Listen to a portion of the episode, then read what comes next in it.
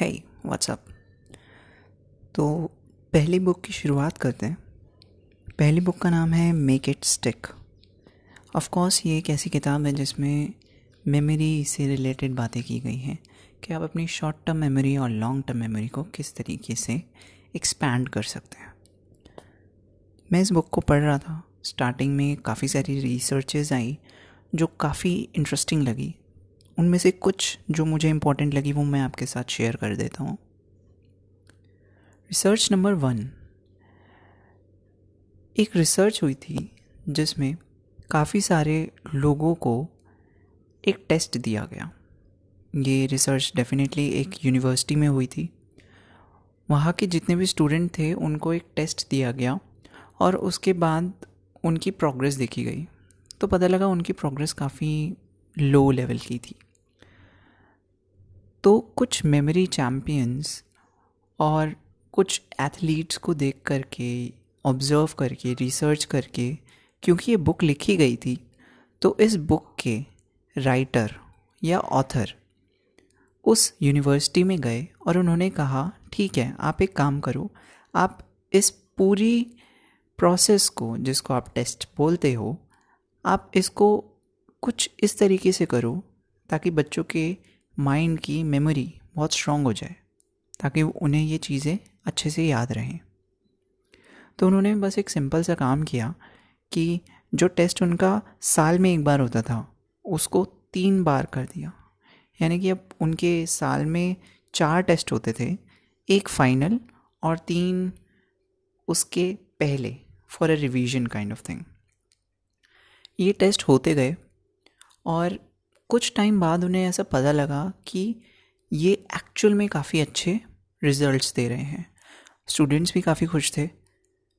थोड़ा उनको प्रेशर लगा, लेकिन एट दी एंड उनको समझ आया कि नहीं यार, ये काफ़ी काम कर रहा है। इट इज़ वर्किंग आउट ऐसी ही काफ़ी सारी रिसर्चेज इस बुक के अंदर मेंशन की गई हैं। लेकिन उनका जो की आइडियाज़ है, वो मैं आपके सामने एक एक करके रखता हूँ। कुछ मिथ होते हैं हमारे दिमाग में। पहला मिथ होता है क्रैमिंग से रिलेटेड यानी कि हमें क्या लगता है कि हम अगर एक चीज़ को सौ बार पढ़ लेंगे, जैसा कि हम यूजुअली एग्ज़ाम से पहले करते हैं तो सौ बार पढ़ने के बाद हमें वो चीज़ याद हो जाएगी। ये सही नहीं है, ये सच नहीं है। दिस वॉज़ फ़र्स्ट मिथ दूसरा मिथ था री रीडिंग कभी भी आपने देखा होगा कि हमें बोला जाता है कि अगर याद नहीं हुआ तो दोबारा पढ़ो। बारह पढ़ो, चार बार पढ़ो, पाँच बार पढ़ो, दस बार पढ़ो, जब तक याद ना हो जाए। For particular short term memory definitely आपको वो चीज़ कुछ हद तक याद हो जाएगी। क्योंकि आप एक ही वर्ड को बार बार रिपीट कर रहे हो तो कुछ हद तक वो आपको याद रहेगी in short term that means at least for one day और ये भी मैंने ज़्यादा बोल दिया at least for seven hours only लेकिन अगर आप री रीडिंग ना करके कुछ और ट्रिक्स को फॉलो करते हो, जो कि मैं आगे बताने वाला हूँ तो डेफिनेटली बेनिफिट होगा। तो rereading was a second myth third myth होता है प्रैक्टिस हमने देखा है कि कोई भी हम स्किल सीखते हैं तो उसमें हम सिर्फ़ प्रैक्टिस करते रहें करते रहें तो हमारी स्किल इम्प्रूव हो जाएगी। दिस इज़ अनदर मिथ तो ये तो मैंने मिथ्स बता दिए। सेकेंड हम बात करते हैं आइडियाज़ पे, उसके बाद मैं आपको कुछ स्ट्रैटेजीज़ बताऊँगा। आइडियाज़ जो थे, उनमें पहला आइडिया था रिटेंशन के लिए।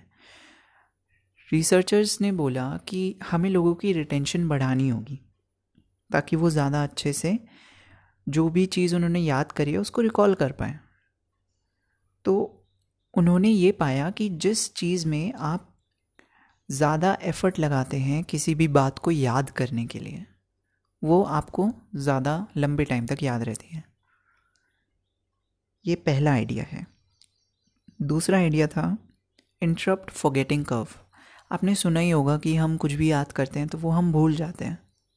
तो वो क्यों भूल जाते हैं? क्योंकि एक फॉरगेटिंग कर्व नाम की चीज़ होती है, जिसका ये मतलब है सिंपल सिंपल कि कुछ हफ्तों बाद हमारी इतनी परसेंट मेमोरी चली जाती है इतनी परसेंट इन्फॉर्मेशन हमारे दिमाग से गायब हो जाती है।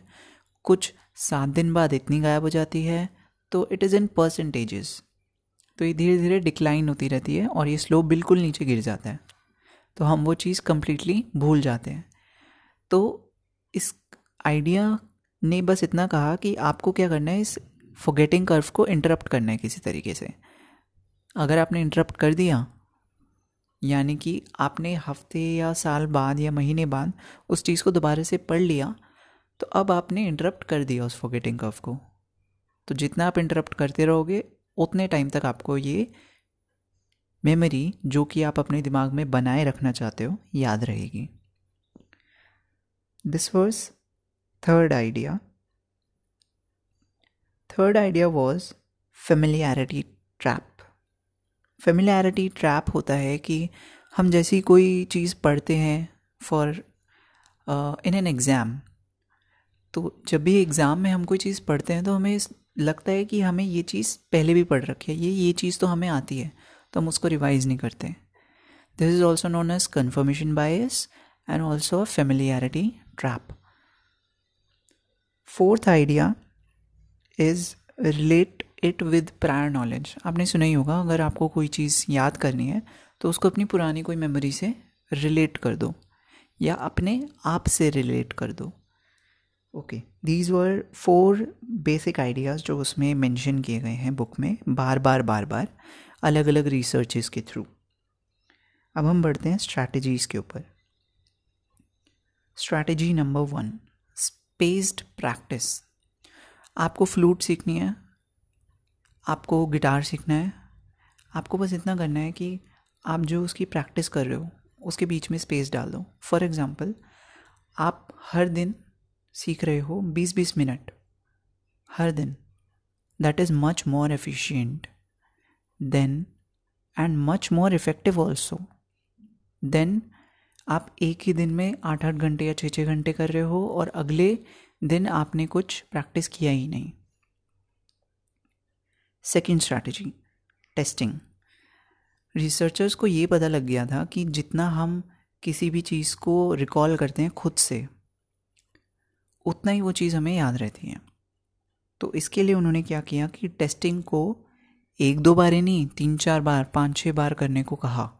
तो जितना भी आप टेस्ट करते हो अपने आप को, अपने माइंड में, उतना ही आपकी रिट्रीवल एफर्ट बढ़ जाता है। और जितना रिट्रीवल एफर्ट बढ़ जाता है, यानी कि उस चीज़ को याद करने में जितना आपका दिमाग लग जाता है, उतनी ही वो मेमोरी स्ट्रांग हो जाती है।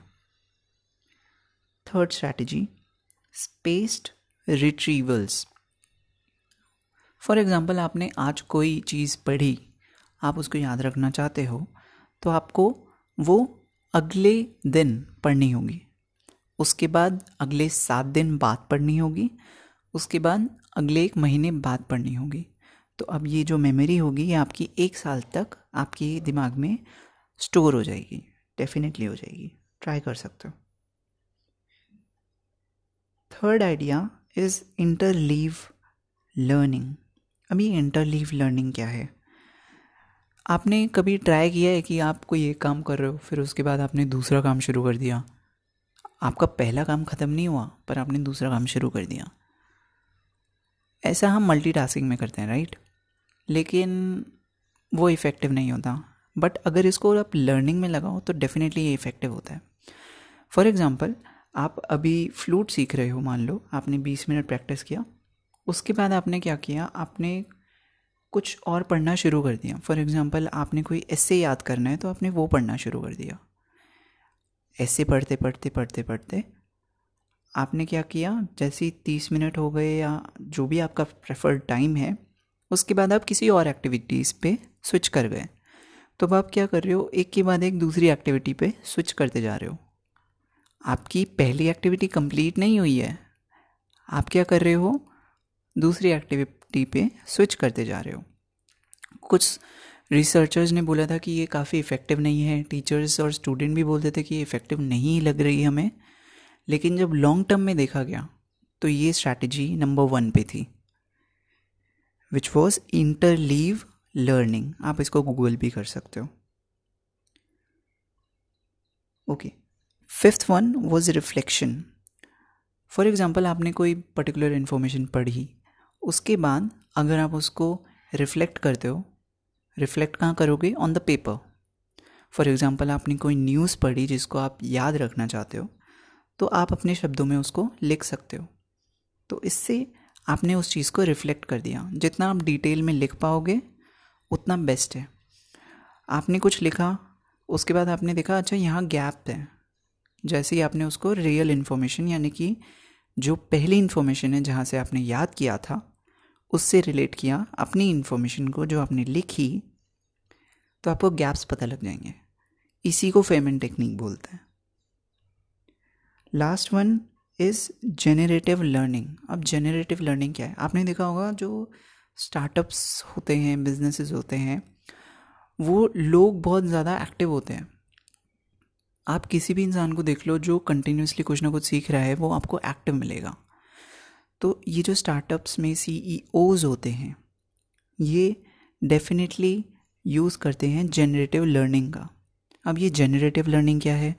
आप कुछ भी क्रिएट कर रहे हो जनरेट कर रहे हो that is generative learning for example कोई भी प्रॉब्लम है, उसका आप सोल्यूशन जनरेट कर रहे हो।